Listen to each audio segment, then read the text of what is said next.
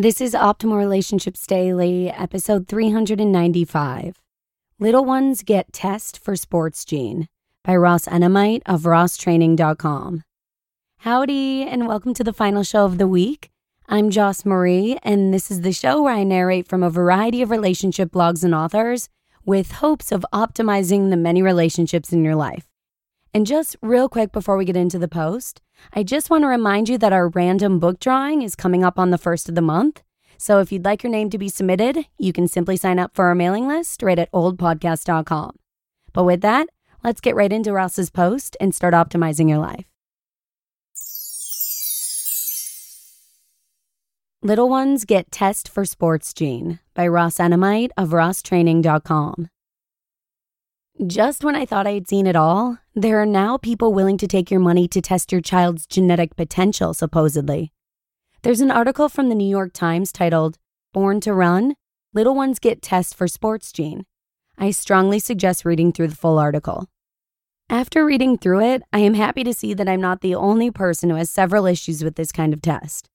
For example, Dr. Stephen M. Roth, director of the Functional Genomics Laboratory at the University of Maryland School of Public Health, had the following to say Quote, the idea that it will be one or two genes that are contributing to the Michael Phelpses or the Usain Bolts of the world, I think is short sighted because it's much more complex than that. Athletic performance has been found to be affected by at least 200 genes. End quote. Dr. Roth makes an excellent point. Athletic performance is an infinitely complex subject. It is not something that we can determine based on a single genetic test.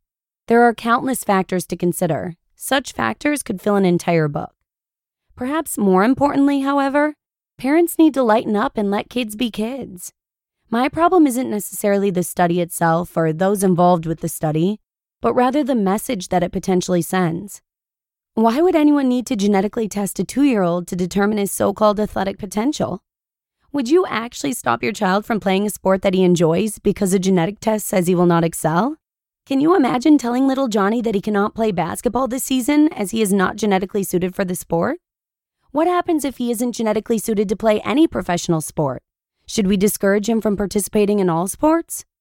What happened to playing sports because we enjoy them? Remember, play is fun. My son is two and a half years old.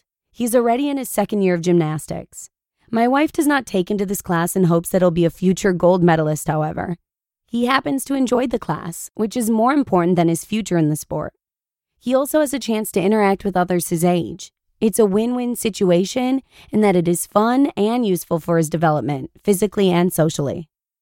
As the kids get older, we won't need a genetic test to know who is the fastest runner on the playground or the best baseball player on a Little League team. Dr. Carl Foster, director of the Human Performance Laboratory at the University of Wisconsin La Crosse, outlined a much easier way to determine if a child will be good at sprint and power sports. In his words, quote, just line them up with their classmates for a race and see which ones are the fastest. End quote. Did we really need a doctor to come to this conclusion? As a kid, we held races at recess almost every day. That is what kids do. In the fourth grade, we had already figured out what it took a doctor to realize in the article I mentioned earlier. Simple observation is all that is necessary. But once again, kids shouldn't play sports with the sole mission of becoming professional athletes. Sports are fun. Physical exercise and activity should be encouraged. Not everyone on the Little League team is going to play Major League Baseball.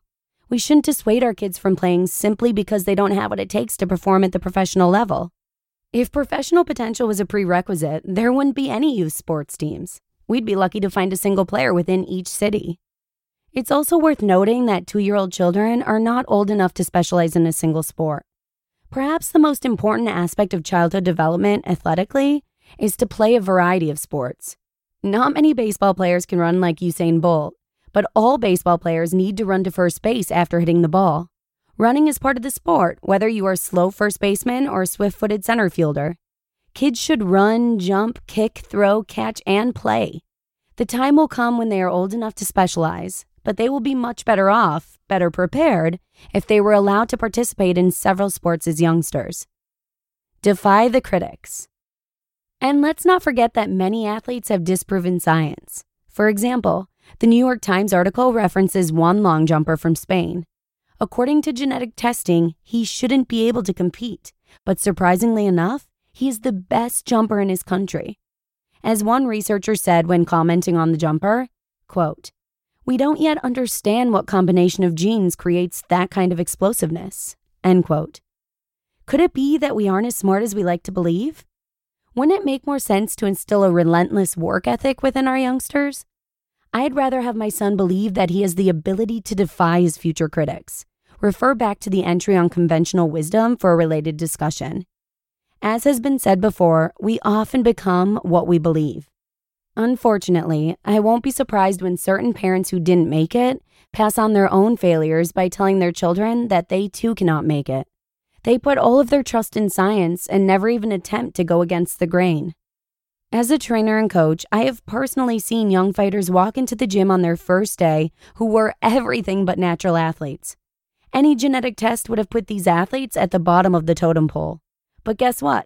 I've seen some of these very unnatural athletes become dominant fighters at both the amateur and professional level. They refuse to believe the naysayers. And please note, I'm not suggesting that certain athletes are not genetically superior. Usain Bolt is clearly a gifted sprinter, but there is still a very large middle ground for many sports. Not all sports, but many. Many from this middle ground can become something special with a truly relentless work ethic, proper coaching, and so on. These factors have nothing to do with the genetic hand that you are dealt. Regardless of what science suggests, we still have the ability to write a considerable portion of our future. It has not yet been determined and is entirely up to you, the individual. As a parent, I will certainly pass this belief on to my children and can only hope that others do as well. You just listened to the post titled, Little Ones Get Tests for Sports Gene by Ross Enamait of RossTraining.com. I appreciate Ross's insight and agree with him that instilling a good work ethic in our children is super important. But with that, let's go ahead and wrap it up on this fine Friday. Thanks so much for swinging by. I hope you have a relaxing weekend and look forward to seeing you again next week, where your optimal life awaits.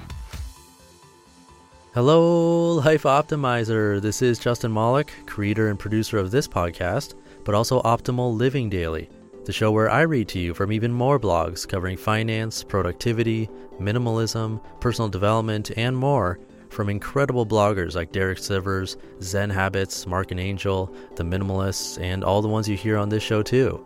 So if you enjoyed today's episode and like taking amazing blogs on the go, come on over to Optimal Living Daily and subscribe to that one too. And together, we'll start optimizing your life.